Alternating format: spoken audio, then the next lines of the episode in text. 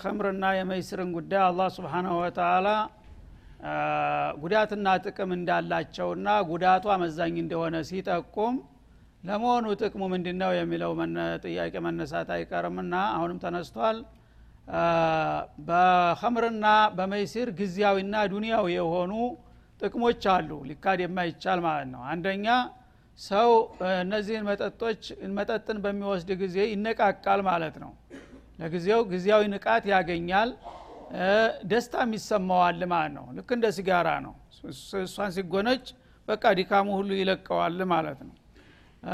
ሁለተኛ ደግሞ ቸርነት ይሰማዋል አንድ ሰው። መስከር ሲጀምር ለገሌም ቅጅለት ለገሌም ቅጅለት ጋባዥ ይሆናል ማለት ነው። ዝና ለማግኘት እሱ ቸር ነው ለመባል ማለት ነው። በሌላ ቀን ግን ስሙን አይወጣውም። ገሌ እስቲ ሰክር ጠብቅ ይላሉ ፍራንክ የሌላቸው ሰዎች ይህ አንድ ነው። ሌላው ጀግንነት ይሰማቸው ነበረ። ሲጠጡ በቃ አንበሳ ይሆናል። ጥላቱን ለመግደል የፈለገ ሰው ጠጥቶ ሰክሮ ነው የሚሄደው ማለት ነው። ለምን? የፈለገው ነገር ያጠቃኛል የሚል ስሜት አይኖርበትም ማለት ነው።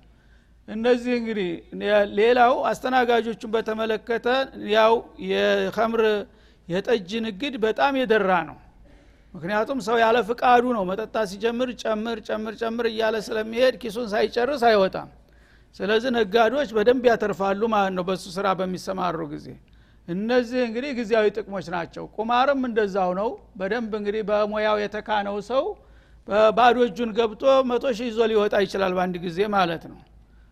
ቢዘዴውን ካወቀበት ያንንም ያንንም መልቅቆት ባዶውን ያስቀረዋል ማለት ነው በዛው ልክ ግን የሚከስሩት ደግሞ ብዙ ናቸው ማለት ነው። ለዚህ ነው ወኢትሙሁማ አክበሩ ምን በአንድ በኩል ጊዜያዊ የሆነ ተጠቃሚ ይኖራል በሌላ በኩል ደግሞ ተጎጅ ከሳሪም ይኖራል ማለት ነው። ግን ሲመዛዘን ሁለቱ ነገሮች ማን ይበልጣል የትኛው ይሻላል ሲባል ኪሳራው አመዛኝ ነው ጉዳቱ የባሰ ነው ይላል ማለት ነው። ለምን? በሚሰክሩ ጊዜ ይጣላሉ ይሰደበደባሉ ይደባደባሉ ይጋደላሉ። ከየበለጠ ጉዳት አለ እንዴ ቁማርም ላይ እንደዛው ነው። መጀመሪያ ይቀናኛል ብሎ ብሎ በተስፋ ይገባል። ሲቸነፍ ሲበላ ባይሆን ምሳ እንኳን አትለንም እንደ ማለት ይጀምራል። እንደ ተጨንፈሃል የራስ ጉዳይ ይለዋል። የዛ ጊዜ እንዴት የኔም ብር ይዞ ይሄዳል ይልና እንደገና ወደ መደባደብ ይመጣል ማለት ነው። ስለዚህ አላህ ስብሓነ ወተላ ቢኩል ልአዳላ ያለውን ነገር ሙካበራ ሊያረግ አይፈልግም ማለት ነው። ጥቅምም ከተባለ ውስን ጥቅም አለው የለውም አይባልም። ግን ከዚህ ጥቅም አኳያ ጉዳቱ ሲታይ ጥቅሙ እንደሌለ ነውና ራሳችሁን አዘጋጁ የሚል መልእክት አስተላለፈ ማለት ነው። ይሄ በሚል ጊዜ ኢማናቸው ጠንከር ያሉት በቃ ይህን ነገር ጠልቶታል እኛን ያው ለማግባባት ያህል እንጂ እንድንዘጋጅ እንጂ አንድ ቀን ውሳኔ ማሳለፉ የማይቀር ነው ብለው ራሳቸውን ማዘጋጀት ጀመሩ ማለት ነው። አንዳንዶቹ ደግሞ አስቀድማችሁ ለምን ትተዋላችሁ? ከፈለገ በግልጥ ተው ማለት ይችላል። እሱ ራሱ ጥቅም አለው እያለ እያስተዋወቀ ለምንድ ነው ምንተወው አሉ የተመረዙት ማለት ነው በዚህ ሁኔታ የተወሰነ ጊዜ ሄዱ። ከዛ በኋላ እንደገና ሌላው ደግሞ ተጨማሪ ሱረቱ ኒሳ ላይ ያለው አያመጣ ማለት ነው። ላ ያአዩሃ አለዚነ አመኑ ላ ተቅረቡ ሶላህ ወአንቱም ሱካራ ሀታ ታዕለሙ ማ አሁን ተግባራዊ እርምጃ መወሰድ ጀመረ ማን መግለጫ ብቻ ሳይሆን። እንግዲህ ከዛሬ ጀምራችሁ ሶላት በስክረት ላይ እንዳላችሁ እንዳትሰግዱ። የሰካራም ሶላት ተቀባይነት የለውም የሚል አዋጅ መጣ ማለት ነው። እንግዲህ ሶላት እንደምታውቁት በተለያየ እርቀት በቀን አምስት ስግደቶች አሉ። እነዛ አምስት ስግደቶች ሰካራም ሆነህ መስገድ የለብህም ከተባልክ በተግባር ሳታቀው ማዕቀብ እየተጠለብ ጊዜ እየተሰረቀ ነው ማለት ነው። ፈጅር ሰግደህ ዙር ድረስ የተወሰነ ክፍተት አለ። ከአሱር ተዙር እስተ አሱር ያው ይቀንሳል ተአሱር እስተ መቅሪብ ደግሞ ይጠባል። ተመቅሪብ እስተ እሻ ደግሞ የበለጠ ይጠባል። አይበቁህም እነዚህ ነገሮች ማለት ነው። ስለዚህ ሰካራሙነ መስገድ የለብህም። ሶላት ማሸጋሸግ አይቻልም። እነ ሶላተ ካነት ኪታብ መውቁታ አሁን አይመቸኝምና ትንሽ ቆይ ልትለው አትችልም። በአንተ እጅ አይደለምና አላህ መድቦታል። በዛ በመደበው ሰዓት ደግሞ ከጠጣ መስከረህ አይቀርም። ከሰከርክ ደግሞ መስገድ አትችልም። ስለዚህ ምን ሆነ በስግደት ሰዓት ሰክራችሁ እንዳትገኙ ተጠንቀቁ የሚል መመሪያ መጣ ማለት ነው። ይሄ ግልጽ ሆነ። ብዙዎቹ ኸላስ ከዚህ በኋላ ምን እጠብቃለሁኝ ብለው ራሳቸው እርምጃ ወሰዱ ማለት ተው ባደረጉ አሁንም አንዳንዶቹ የባሰባቸው እንደምን በተገኘችው ሰዓት እንግዲህ መጠቀም አለብኝ እያሉ ከእሻ በኋላ እስተፈጅር ያለው ሰፋ ያለ ጊዜ ስለሆነ ቶልቶሎ ጠጥተው ይተኛሉ በእንቅልፍ ስካሮ ያልፋል ፈጅር ተነስተው ይሰግዳሉ ማለት ነው አንዳንዶቹ ደግሞ ቶሎ ስካሮ የሚያልቅላቸው ተፈጅር እስተ ዙህርም የተወሰነች ሰፋት ስላላት በዛችም የሚጠቀሙ ነበሩ። በዚህ መልክ ቀጠለ ማለት ነው። ሶስተኛው ዙር መርሐላ አለቀ። አራተኛውና ወሳኙ ሱረቱል ማኢዳ ላይ መጣ ማለት ነው። ያ አዩሃ አለዚነ አመኑ ኢነመ ልከምሩ ወልመይሲር ወልአንሷብ ወልአንሷብ ወልአዝላም ርጅሱ ምን አመል ሸይጣን። ተከልካዮቹም ነገሮች አብረው እየሰፉ መጡ። መጀመሪያ ሁለት ነበሩ አሁን ደግሞ ወደ አራት ታደጉና በአንድ ጊዜ ያጨዳቸው መጨረሻ ላይ ማለት ነው። ከምር እና ቁማር አልአንሷብ እንደገና በትክል ድንጋ ላይ የተለያዩ አምልኮቶች መስጠት ወልአዝላም የጥንቆላ እንጨቶችን መጠቀም እነዚህ ሁሉ እርኩስ የሆኑ የሰይጣን ተግባር ናቸውና ፈጅተኒቡ ራቋቸው በማለት የመጨረሻውን ውሳኔ ሰጠ። ከዛ በኋላ ፈሀል አንቱም ሙንተሁን በቃ ታሁን በኋላ ትከለከላላችሁ ሲላቸው እንተሀይና ያ ረብ አሉ ይህን ነው እኛ የምንፈልገው ቁርጡን እንድትነግረን ነው በማለት በአንድ ጊዜ እነዚህ ነገሮች እንዲወድቁ ተደረገ። እንግዲህ የሰሃቦች ኢማን በጣም ጠንካራ ከመሆኑ የተነሳ ይህ አያት በሚወርድበት ጊዜ ወዳውኑ በየሰፈሩ መለክተኛ ተልኮ ታወጀ። ከምርና ቁማር ሐራም ሆኗል ከዛሬ ጀምራችሁ የሚል ሲሰሙ እኩሎቹ በእጃቸው ዋንጫውን ይዘው እየተጎነጩ ናቸው እኩሎቹ አፋቸው ላይ ያለውን ተፉ። ስብናላህ ኢማናቸው ምን ያህል እንደሆነ። አንዳንዱ ዋንጫውን እንዳለ ወረወረ ሌላው ገንቦውን በቴስታ ብሎ ሰበረው እዛው ማለት ነው። እና በየቤቱ በየጓዳው የተጠነሰሰው ሁሉ ነገር አውጥተው ሲደፉት በሻሪዑ ላይ ዶፍ ዝናብ ሲጥል እንደሚጎርፍ ጎርፍ ከተማው በሙሉ በጎርፍ ተጥለቀለቀ። ምክንያቱም በከምር በጣም አረቦች የተመረዙ ነበሩ። ከምር ተሚያጣ ምግብ ያጣ ይሻለዋል። ደሃውም ሀብታሙም የግድ ይቻ አትቀርም ነበር ማለት ነው። ግን ኢማናቸው ጠንካራ ስለሆነ ያን ነገር ሊያወለውሉ አልቻሉም ማለት ነው። በአንድ ጊዜ ባፎ ያለውን ጭምር እየተፋ እንዳለ አስወገዱት ማለት ነው። ይሄ ነው እንግዲህ የኢማን ውጤት። አላህ የሚፈልገው አምኛለሁ ብሎ በቃል መናገር ሳይሆን የምትወደውንና እንደ ህይወት የምትንሰፈሰፍለትን ነገር እንኳ ጌታ ይጠለዋል ከተባልክ መቀበል ስትችል ነው ኢማንህ ትክክለኛ ዋጋ ሊያመጣ የሚችለው ማለት ነው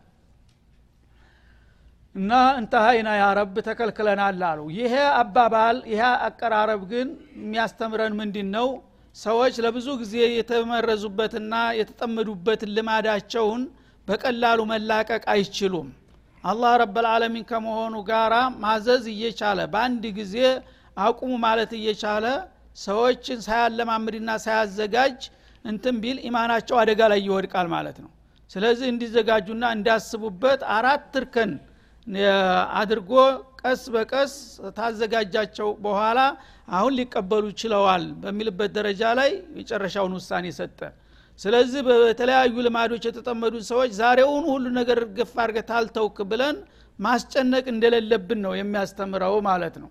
ንገረው ይሄ ነገር ጎጅ ነው ጠቃሚ አይደለም አስብበት ምናምን እያልክ እያግባባኸው ተቆየ በኋላ ኢማኑ እያደገ ሲመጣ አንድ ቀን እሱ ራሱ በቃ ይቅርብኝ የሚልበት ደረጃ ይደርሳል እንጂ ይህን ካላደረግ ሙስሊም አይደለህም ምናም ብለህ ታጨናነቅከው አንዳንዱ ሰው ልማዱን መልቀቁ ስለሚከብደው በቃ ይሄማ የማይቻል ከሆነ ይቅርብኝ እስላም ሊል ይችላል ማለት ነው። ያ እንዳይሆን ጥንቃቄ ማድረግ እንዳለብን ያስተምረናል ማለት ነው። እና ወየስአሉነከ አን ልከምሪ አከምር የሚለው ግን አልከምሩ ኩሉ ማ ካመረ አቅል ትርጉሙ በተለምዶ ጠጅ ወይም ታቲካላ ማለት ብቻ አይደለም። አስካሪ መጠጥ ማለት ነው። ከምር የሚለው ቃል በትርጉሙ ሲተረጎም ማካመረ ልአቅለ አቅልን የሚሸፍን። አስካሪ መጠጥ በምትጠጣ ጊዜ ወዳውኑ ራስ ላይ ይወጣና ብዥታ ይፈጥርብሃል። ልክ አካባቢው ውርውር ይልብሃል ያዞርሃል ያጦለውልሃል። ከዛ በኋላ ነፍስህን ስተ ትወድቃለህ ትተፋለህ። የዚህ አይነት ነገር የሚያስከትሉ መጠጦች ምንም ይሁን መን በሰው በአእምሮ ላይ ተጽዕኖ የሚያደርጉ ከሆነ ማንኛውም መጠጥ በእስላም የተከለከለ ነው ማለት ነው። ስለዚህ አንዳንዶቹ ጅሎች ከምር የሚባለው በዛ ጊዜ ከተምርና ከወይን የሚሰሩ ነገሮች ነበሩና በአሁኑ ጊዜ ዘመናዊ የሆነው ውስኪው ምናምኑ ከምር ውስጥ አይገባም የሚሉ አወናባጆች አሉ። ይህማ የባሰበት ነው። በጥንቃቄ ነው እንጂ ትንሽ እንዲያው ወፈር አድርገህ እንኳ ተተጎነጨ ወዳው ትን ብሎ እዛው ልትሞት ትችላለህ ያኛው ብዙ ጠጥተ ነው የምትሰክረው። ይሄ ግን በትንሹ ሊያሰክር የሚችል ነው። ዋናው ማስከሩ እንጂ አይነቱና ስሙ አይደለም። የፈለገውን ስም ጥራው። በፈለገው ዘመን የሚመጡ ነገሮች በሙሉ አስካሪ ናቸው። የማስከር ባህሪ አላቸው ከተባለ እዚህ ውስጥ ይገባሉና መከልከል ያለበት መሆኑን ነው የሚያሳየን ማለት ነው። መይሲር ያው ቁማር ማለት ነው። ሰዎች ያው በጨዋታ የተለያዩ ቁሳቁሶችን በመለዋወጥ ያው አሸናፊና ተሸናፊ ይሆናሉ። ይህንን እንግዲህ ሙያ የተካኑ ሰዎች በቀላሉ ይበለጽጋሉ። የተሸነፉት ደግሞ ይከስራሉ። እድሜ ልካቸው የለፉበትም በአንዴ ሊያጡ ይችላሉ። ይህም አደገኛ ያው ማህበራዊና ኢኮኖሚያዊ ቀውስ የሚያስከትል ነገር ስለሆነ በዚሁ አያይዞ ከለከለው ማለት ነው። ከዚያ ሌላው እንግዲህ በሌላው አያት የተጠቀሰው አንሷብ የሚለው ነገር። አንሷብ ማለት ትክል ድንጋዮች ናቸው።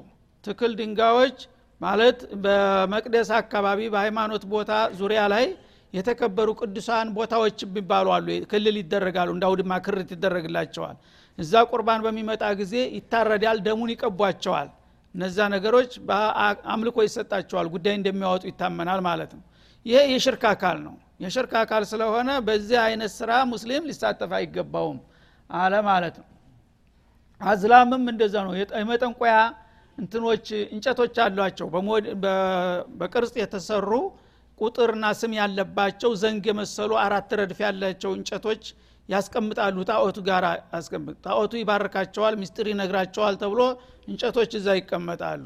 ሰዎች አንድ አወዛጋቢ ነገር በሚያጋጥማቸው ጊዜ ዳኝነት የሚከደው ወደዛ ነው። አስተናጋጁ ዘንድ ሄደው የደቡን ከፍለው እስቲ እንዲህ አይነት ነገር ተከራክረናልና ፈትዋ ጠይቅልን ይባላል ማለት ነው የአስተናጋጁ ይሺ ይላል። ያን ሀዲያውን ተተቀበለ በኋላ ለምሳሌ አንድ ወንጀል ተሰርቶ በአካባቢ ወንጀል የፈጸመው ሰው ተጠፋ አፈርሳታ በሚባለው ፈንታ ሂደው ያንን ካህኖቹን ይጠይቃሉ ማለት ነው። ያን እንጨቱን ያወጣና አራቱን እንጨቶች እንደዚህ ያፋጫቸዋል እንደ እጣ ማለት ነው ይሰብቃቸዋል። ከዛ በኋላ አንዱ እጁ የገባውን ያወጣል ሁለት እንግዲህ ብሔረሰቦች ካሉ አንተ ነህ ገዳው በአንተ በኩል ነው ተብለው ተወነጃጅለው ከሆነ አንዱን አውጥቶ ለአንደኛው ይሰጣል ሌላውን አውጥቶ ለዘኛው ተቃራኒ ስም ነው ያላቸው። አንደኛው ሚንኩም የሚል ተጽፎበታል ሌላው ሚን ገይሪኩም የሚል ተጽፎበታል። ሚንኩም የደረሰው ገዳይም ቢሆን ባይሆንም ያው ወሳኝ ነው ተጌታ የመጣ ውሳኔ ነው። እና ሚንኩም ከተባለ እናንተ ናችሁ ወንጀለኞቹ ተብለው ነፍሰ ገዳይ ይደረጋሉ ሚን ገይሪኩም ያሉ ወንጀለኞች ሊሆን ይችላሉ በአጋጣሚ ግን ሚን ገይሪኩም ተወጣላቸው ነጻ ይለቀቃሉ ማለት ነው። የዚህ አይነት እንግዲህ ስራ ይሰራባቸው ነበረ ማለት ነው። እንደገና ነጋዴዎች ለስራ ሲሰማሩ ለአንድ ነገር ሲነሳሱ ሰዎች ጋብቻ ሊፈጽሙ ሲያስቡ ይቀናኛል ይች ትከፍለኛለች በሚል ጊዜ እንደዚህ ሁደው ይጠይቃሉ ማለት ነው። ልክ ጠንቋይ እንደሚጠየቀው ያንን አሁንም እንጨት አማቶ ኢፍአል ላተፍአል የሚል ደግሞ ጽሁፍ ያለው ይመጣል ማለት ነው። ሌላ ጣውላ እፍአል ላተፍአል የሚለው ሲወጣ እፍአል ከወጣልህ ይቀናሃል በንግዱ ግፋበት ያዋጣሃል ማለት ነው። ላተፍአል ከተባለ አያዋጣም አርፈቁጭ በል ማለት ነው። በዚህ መልክ እንግዲህ ህይወታቸውን የሚበክሉ ነበሩና እንዲህ አይነት ስራዎችን ከዛሬ በኋላ አቁሙ ሲል አላህ ስብሓን ወተላ አወገዛቸው ነው። ወየስአሉነከ ማዛ ዩንፊቁን አለ። ቁል ልአፉ እንደገና ከዚህ በማስከተል ስለ ነፈቃ ያነሳል ማለት ነው። ሙስሊሞች እንግዲህ ለዲናቸው ለዱንያቸው ለኑሯቸውም ወጭ በሚፈለግበት ጊዜ ንፉግ መሆን የለባቸውም። ወጮችን መለገስ እንዳለባቸው ደጋግሞ ነው ቁርአን የሚናገረው ማለት ነው።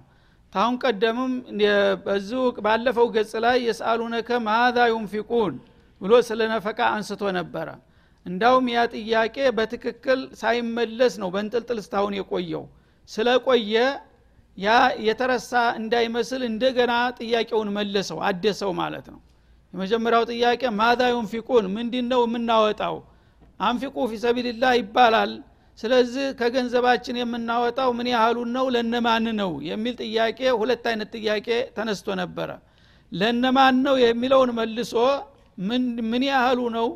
ወይስ ምን አይነቱ ነው የሚለውን አሳድሮት ነበርና ያን የተረፈውን አሁን ይመልሳል ማለት ነው ስለዚህ መጀመሪያ ነፈቃ ከሆነ ወጭ የሚወጣለት ማን ነው ለሚለው ፈሊል ዋሊዴኒ ወልአቅረቢን ወልየታማ ወልመሳኪን ወብኒ ሰቢል ብሎ ለሚሰጣቸው ሰዎች ዘርዝሮ ነበረ ማለት ነው።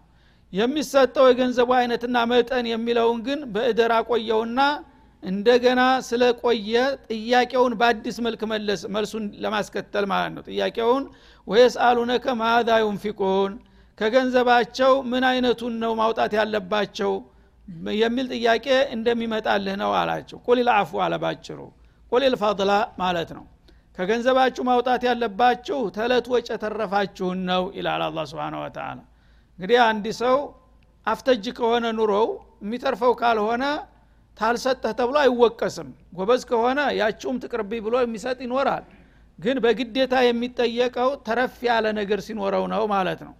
እና አልፈድል ማለት ነው አፉ ማለት ለራስህ ለቤተሰብህ የሚበቃ መጠነኛ ገንዘብ ካለ ከዛ የተረፈ ካለ ተወር በኋላ ይሆነኛል አመት ድረስ ይሆነኛል ብለህ መንፈግ የለብህም። ወገኖች እየተራቡ እየተቸገሩ እያየህ ማለት ነው።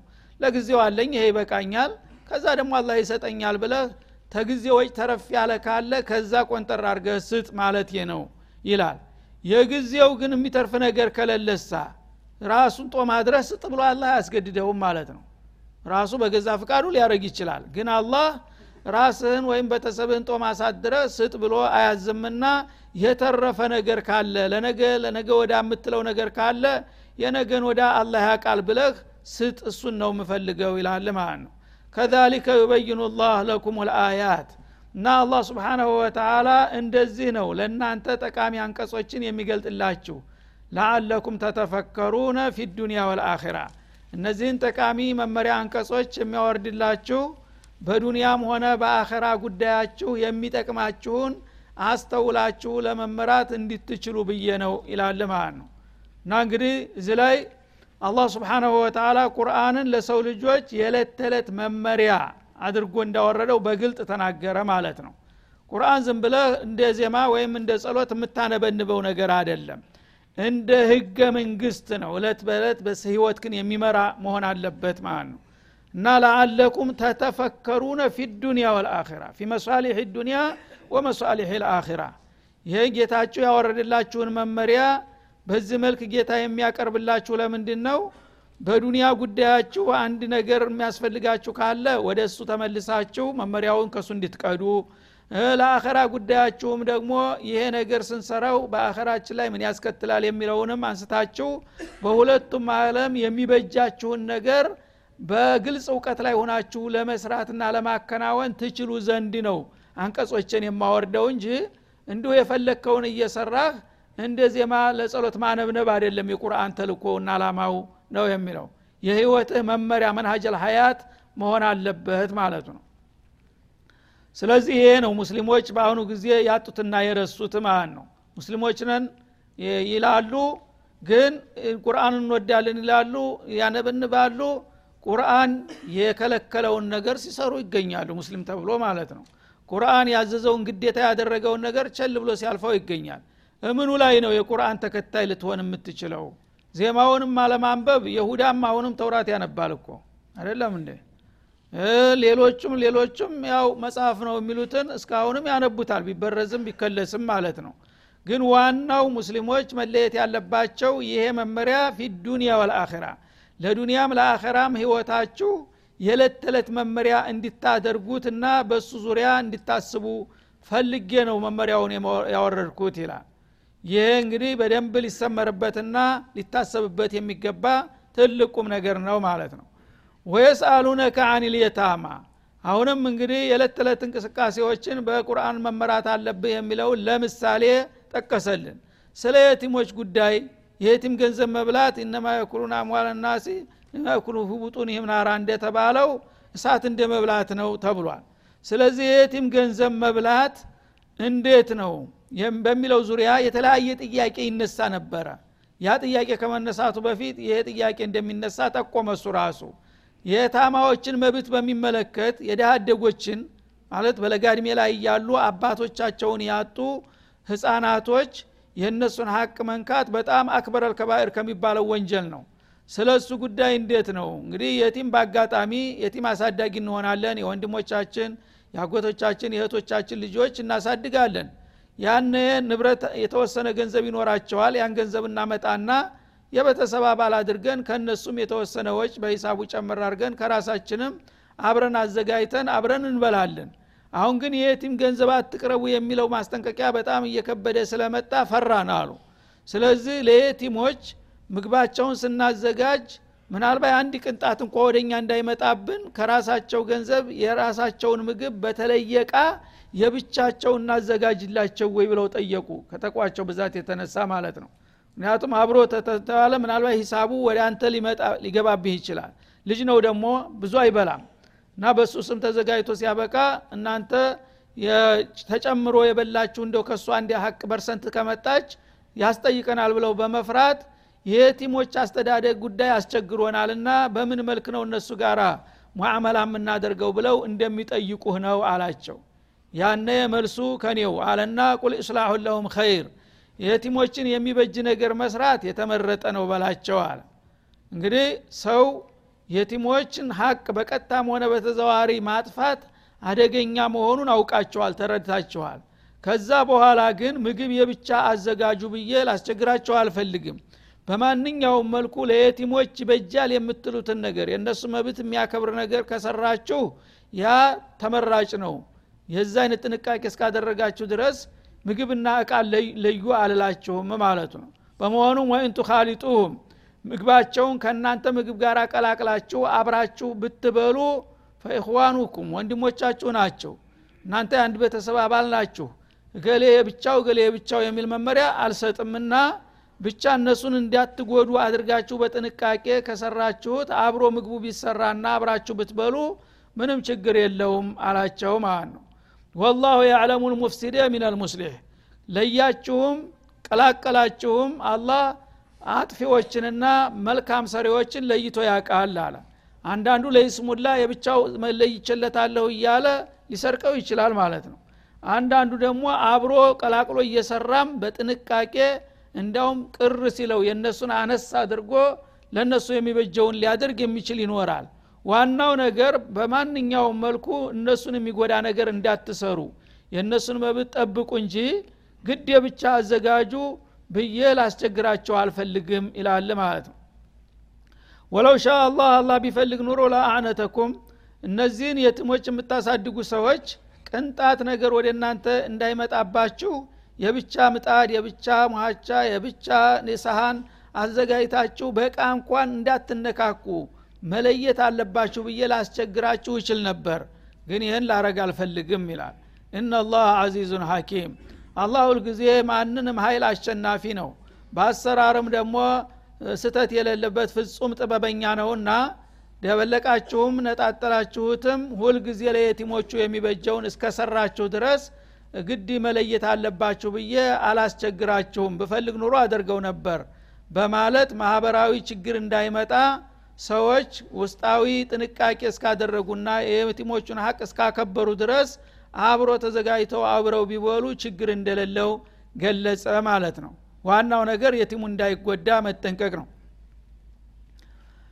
ከዛም አሁንም ማህበራዊ ጉዳይ ስለተነሳ ስለ ሌላ ደግሞ ጉዳይ እንደገና አያይዞ አመጣ። ወላ ተንኪሑል ሙሽሪካት አጋሪ የሆኑትን ሴቶች ደግሞ አታግቧቸው ተውሂድ የሌላቸውን ሴቶች በተለያየ ነገር አምልኮ የሚያደርጉ ከሆነ እናንተ ሙስሊሞቹ የዛ አይነቶችን ሴቶች ማግባት አይፈቀድላችሁም ይላል ማለት ነው።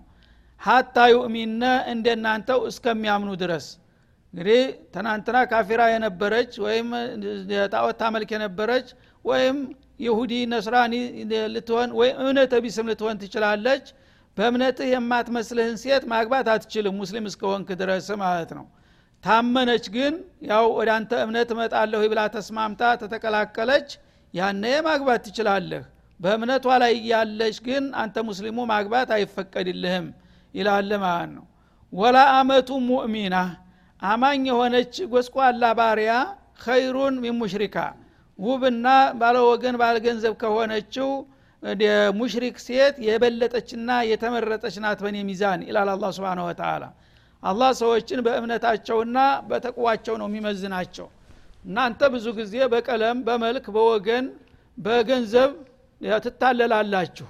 ስለዚህ በጣም መልከቀና የሆነችና ሀብታም ባለ ወገን የሆነች ሙሽሪክ ከሆነች ግደለም ላግባት ቀስ ብላ ትሰልምልኝ ይሆናል ምናምን ብለህ እንዳትታለል።